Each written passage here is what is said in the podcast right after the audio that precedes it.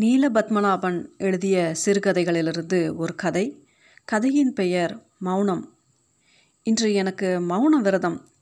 இனியும் எனக்கு சித்திக்க கைகூட ஏதாவது மீதி இருக்கிறதா? பின் எதுக்கு இந்த நோன்பு? நடுக்கூடத்தில் வளவளப்பான தரையில் சுவரில் சாய்ந்தவாறு உட்கார்ந்து கொண்டிருக்கிறேன். மனசின் உள்வெளியில் இன்னதென்று தெரியாது சொறுசொருவென்று நினைவுகள். நரம்பில்லாத நாக்கின் சுழற்சியில் வெளிப்படும் சப்தங்களுக்குத்தான் என்னவெல்லாம் துணி விசேஷம். அவை பேசும் கேட்கும் உள்ளங்களில் எழுப்பும் நமைச்சல்கள். இப்போ கூட வாயைத்தான் மூடிக்கொண்டு உட்கார்ந்திருக்க முடிகிறது.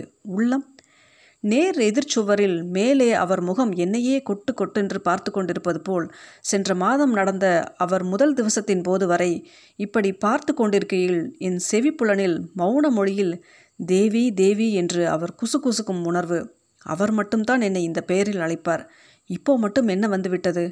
அந்த குரலை என்னால் உணர முடியாதது ஏன்? ச, இதெல்லாம் என் பிரம்மைகள். 15 வருட கால தாம்பத்திய வாழ்வின் தடயமாய் ஒரே ஒரு குழந்தை. அந்த பாக்கியம்தான் நான் செய்யவில்லையே. என் அண்ணாவுக்கும் தங்கைகளுக்கும் குழந்தைகள் இருக்கத்தான் செய்கிறார்கள். ஆனால் எப்படியானாலும் என் வயிற்றிலிருந்து பிறந்த குழந்தை போல் ஆகுமோ? எதிர் சுவரோரத்தில் கீழே அவர் அம்மா என் மாமியார் படுத்திருந்த கட்டில் வெறிச்சோடி கிடக்கிறது. கொல்லி வைக்க நிற்காமல் போய்விட்ட ஒரே மகனை தேடிக்கொண்டு அவங்களும் போய் சேர்ந்து விட்டார்கள்.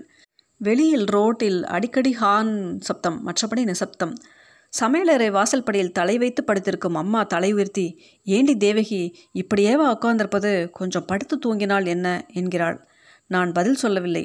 எனக்கு இன்று மௌன விரதம் என்பது அவளுக்கு தெரியும்.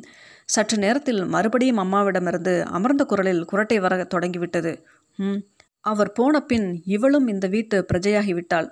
அடுத்த தெருவில் என் அண்ணா அண்ணி கூட இருக்கும் அப்பா அடிக்கடி இங்கே வந்து பார்த்து விட்டு செல்வார். உட்கார்ந்திருக்க பிடிக்கவில்லை. மெல்ல எழுந்து வெளிவராந்தாவுக்கு வந்தபோது முற்றத்தில் பளிச்சென்று காயும் மத்தியான வெயில் மேலே வராந்தாவிலிருந்து கீழே முற்றத்துக்கு இறங்கி கொண்டிருக்கும் படிகள். அவர் மேல்மூச்சு கீழ்மூச்சு வாங்க மேலே ஏறி வந்ததும், "அப்பாடா, 18ஆம் படிதான்" என்று சொல்வது ஞாபகம் வருகிறது. கீழே முற்றத்தில் வெயிலில் துவண்டு நிற்கும் செடி கொடிகள், நிழல் விரித்து லேசாய் சரிந்து நிற்கும் மாமரம், பிறகு முற்றத்திலிருந்து கீழே ரோடுக்கு இறங்கும் படிகள், மறுபடியும் ரோட்டுக்கும் வீட்டு முற்றத்துக்கும் இடையில் உள்ள காம்பவுண்ட் சுவரின் இடது கோடியில் சுவரோரமாய் மூலையில் கிடந்த அந்த கான்கிரீட் பெஞ்சும் வெயிலில் காய்ந்து கொண்டிருக்கிறது. அந்த பெஞ்சும் என் கழுத்தை போல் மூலியாகிவிட்டதோ? அது ஒரு ஞாயிற்றுக்கிழமை. கடை இல்லாதையால் அவர் காஃபி சாப்பிட 10 மணி ஆகிவிட்டது.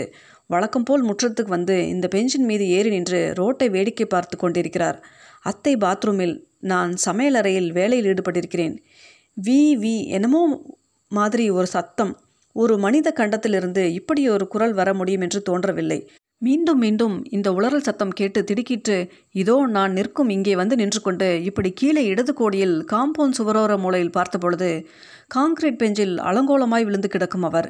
என் இதயம் அப்படியே நின்று போய்விட்டதை போல். அருகில் ஓடிச் சென்றேன்.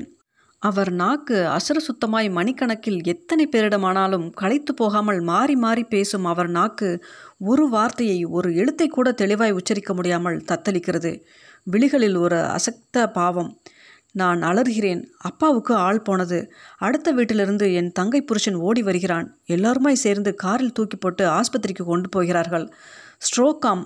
மாலை 4 மணி வாக்கில் ஆம்புலன்ஸிலிருந்து ஸ்ட்ரெச்சரில் தூக்கி கொண்டு வந்து வடக்கில் தலை வைத்து கிடத்தி போட்டுவிட்டு போய்விடுகிறார்கள். அப்படியெல்லாம் முடிந்து போய்விட்டது. வெயிலின் வெக்கையை சுமந்து கொண்டு காற்று வந்து படபடக்கிறது. நான் படியில் கால் வைத்தேன். வெயிலில் சுட்டு படுத்து கிடக்கும் படிகள். மெல்ல இறங்கி கான்கிரீட் பெஞ்சின் முன் வந்து நிற்கிறேன். பெஞ்சின் மீது சுவரோரத்தில் காரை பெயர்ந்து திரிகிறது. சிமெண்ட் காரையும் இன்னும் விலகவில்லை. அவர் சிதை பஸ்மம் அடங்கிய சின்ன செம்பும் அதன் மீது சிறுசாய் அழகாய் கட்டியிருந்த பீடமும் இப்போ இங்கு இல்லை.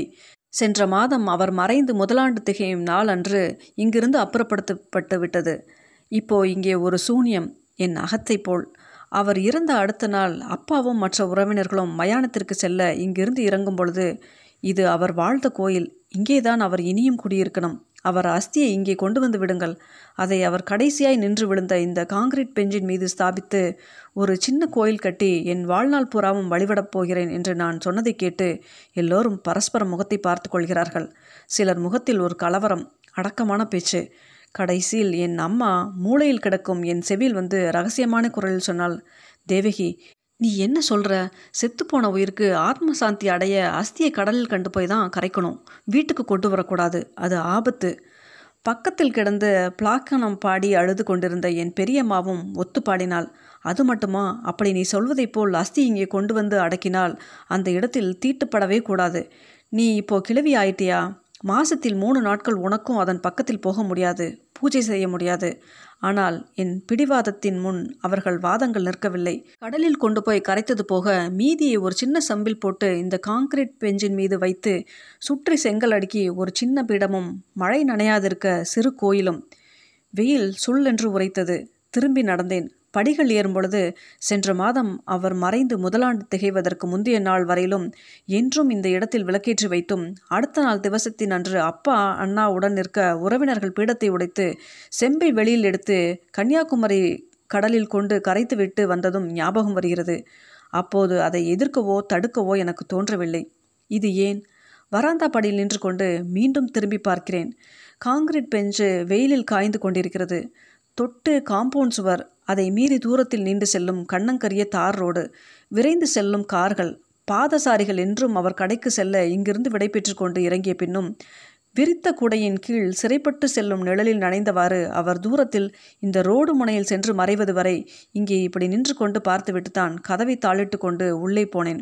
மத்தியானம் சாப்பிட வரும்போதும் சாப்பிட்டு விட்டு திரும்பி செல்லும் பொழுதும் எல்லாம் இதே நாடகம், இதே லயத்தில் இங்கே ஆவர்த்தனமாகி கொண்டிருந்தன. இப்போது அதே ரோடு, பாதசாரிகள், கார்கள், நிற்கும் அதே நான், அவர். மறுபடியும் உள்ளே வந்து சுவரில் சாய்ந்து உட்கார்கிறேன்.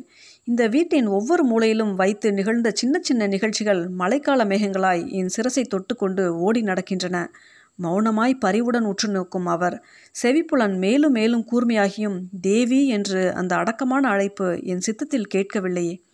கன்னியாய் இருக்கையில் பக்கத்தில் எனக்காய் பிறந்திருந்த இவரை இனம் காண இயலாமல் ஊரெல்லாம் எனக்கு மாப்பிள்ளை தேடி கலைத்து இறுதியில் இவரை கைப்பிடித்து ஒரு தடவை பெரியம்மை கண்டு அக்னி நட்சத்திரத்தின் ஆரத்தழுவலில் என்னை மறந்து கிடக்கையில் முகமில்லா 4 பேர் தோள் தாங்கி என்னை தூக்கி ஆதி அந்தமில்லா கால பெருவெளியில் அமிழ்ந்து சென்று கொண்டிருந்த கனவில்லை என்னும் உணரும் ஒரு நினைவு மிரட்சி.